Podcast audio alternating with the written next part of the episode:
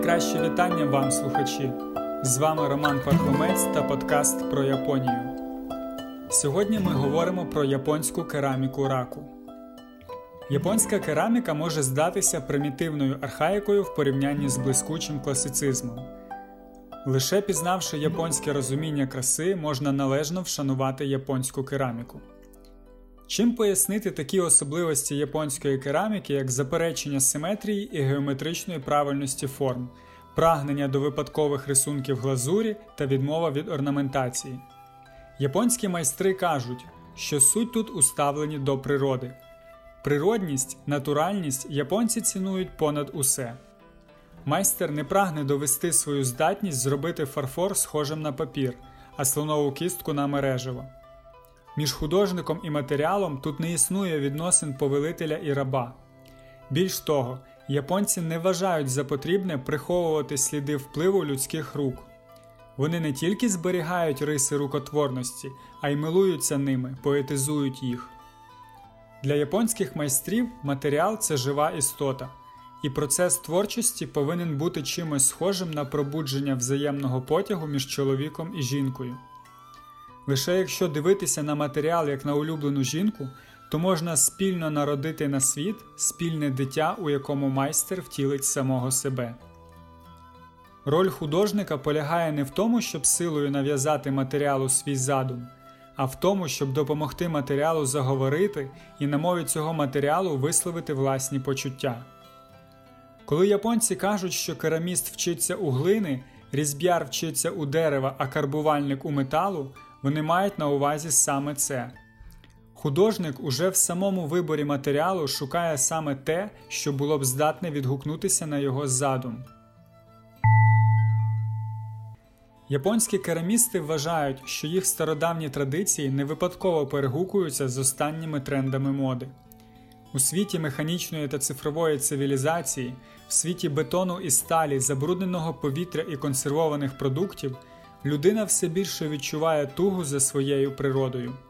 Тому мистецтво, яке стверджує близькість до природи своїм підходом до матеріалу, що підкреслює рукотворність своїх виробів, яке поетизує, а не заперечує огріхи матеріалу, огріхи праці, стає дуже співзвучним нашій сучасності. Отже, краса в розумінні японців повинна не створюватися заново, а виявлятися у природі, знайти приховану в природі красу і порадіти їй важливіше, ніж самому намагатися створити щось прекрасне. Художник повинен відкрити людям очі на красу природи, допомогти її побачити. Не створи, а знайди і відкрий це може бути девізом японських майстрів. Японці уважно ставляться до кожного предмету домашнього начиння. Нескладно помітити, що у японців багато дуже різного посуду. Якщо, наприклад, ми, українці, звикли використовувати в побуті для супу чи борщу глибоку тарілку, а для інших страв тарілку плоску, то японці для кожної страви придумали окрему посудину. Тут, в дорогому ресторані, ви ніколи не побачите двох однакових тарілок або чашок. Престижність закладу полягає, крім якості їжі, ще й в тому, що кожен предмет там оригінальний, неповторний, невипадковий, підібраний спеціально для цього місця та під спеціальні страви. Але це в наш час. А в стародавній культурі японців була всього одна посудина чаван або тяван, похідна чаша монаха. Монах міг використовувати цю чашу для будь-якої їжі. В неї він збирав милостиню, яку зазвичай підносили рисом, овочами або рибою. Після їжі монах витирав чаван за допомогою рушника і наливав в нього чай.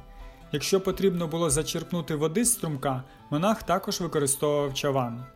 Сьогодні чаван предмет культу японців це символ благополуччя, достатку і навіть багатства. Автентичною японською керамікою є кераміка раку. Історія раку почалась в 17 столітті. Поки Європа не притомніла від найтоншого фарфору, схід створював свій стиль. На столах у японському будинку стояли масивні политі глазур'ю чаші для чайної церемонії. При дотриманні техніки раку важливу роль відіграє процес відновлення. На вироби наносять розчини оксидів або металів у вигляді глазурі. Результат після випалу буде несподіваним, але викличе радість та естетичне задоволення. Цьому і полягає краса та неповторність чавана. Всі чаші створюються вручну, причому у процесі ліпки залучені не просто пальці, а вся долоня. Саме тому циліндрична чаша з трохи увігнутими всередину краями ідеально лягає у руки. Перші чаші були переважно червоними і чорними, згодом додалися інші природні барви коричневий та жовтуватий. На перший погляд вони можуть здатися не ідеальними та грубими, але в такій унікальності і є особливий шарм і втілення японського світогляду. Окрім того, навіть найстаріші чаші виглядають абсолютно модерними, вони існують ніби поза часом. Ще однією особливістю кераміки раку є те, що чаша з окропом не обпікає руки, а лише передає їм приємне тепло і особливе відчуття затишку та м'якості. І це тепло зберігається протягом тривалого часу. Кожен майстер раку дотримується традиції династії і водночас має власний унікальний почерк. Дивовижною є історія виготовлення поливи для кераміки раку. Її рецепт не передається із покоління в покоління. Кожен майстер винаходить свою власну формулу, якою не ділиться ні з ким. Навіть батько не знає, які домішки додає його син у власну поливу. Раку це прізвище майстра, який в 16 столітті втілив принцип вабі-сабі для виготовлення чаш чаванів для чайної церемонії. Вабі-сабі означає чарівна простота з відтінками старовини. Зараз раку це не просто прізвище 15-ї династії майстрів, це один із напрямів стилів кераміки. Насолода так перекладається іерогліф раку, і автоматично виникає запитання: а до чого тут кераміка? Почуття насолоди наповнює людину при контакті з чашами, вазами та піалами, виготовленими у стародавній техніці. Є якась магія в цих предметах. Ця керамічна техніка цінує стриману красу, справжність і швидкоплинні настрої, те, що ми бачимо серцем, а не очима. Рукотворні раку це кінтесенція простих недосконалих форм і природних нерівностей, це вироби прекрасні у своїй недосконалості. Людина плюс глина плюс піч з температурою 800 тисяч градусів десь так виглядає рівняння по одержанню кераміки раку. Перед основним випалюванням об'єкти попередньо поміщають в піч, аби глина затверділа і можна було покрити її спеціальною глазур'ю. Завдяки другому випалу вироби м'яко обплавляються по краях і покриваються павутинням тріщин. Це додає особливої краси та естетичності. На відміну від звичайного гончарного випікання, де вироби неспішно остигають у печі, раку виймають щипцями просто з жару. Після цього настає стадія еншпілю і кераміка відновлюється. Вироби занурюють в контейнер із стружкою чи соломою і закривають кришкою. Опинившись без повітря, глазур набуває блиску і оживає в нових відтінках та палітрах. Якщо на чаші лишилися сліди рук майстра, їх не сприймають як дефект. Для раку це природньо, а відтак прекрасно. Якщо відкинути суб'єктивне це красиво, головними рисами раку будуть спонтанність і рефлекторність. Предмети раку як люди зі своїми родимками, плямами, шрамами, опіками.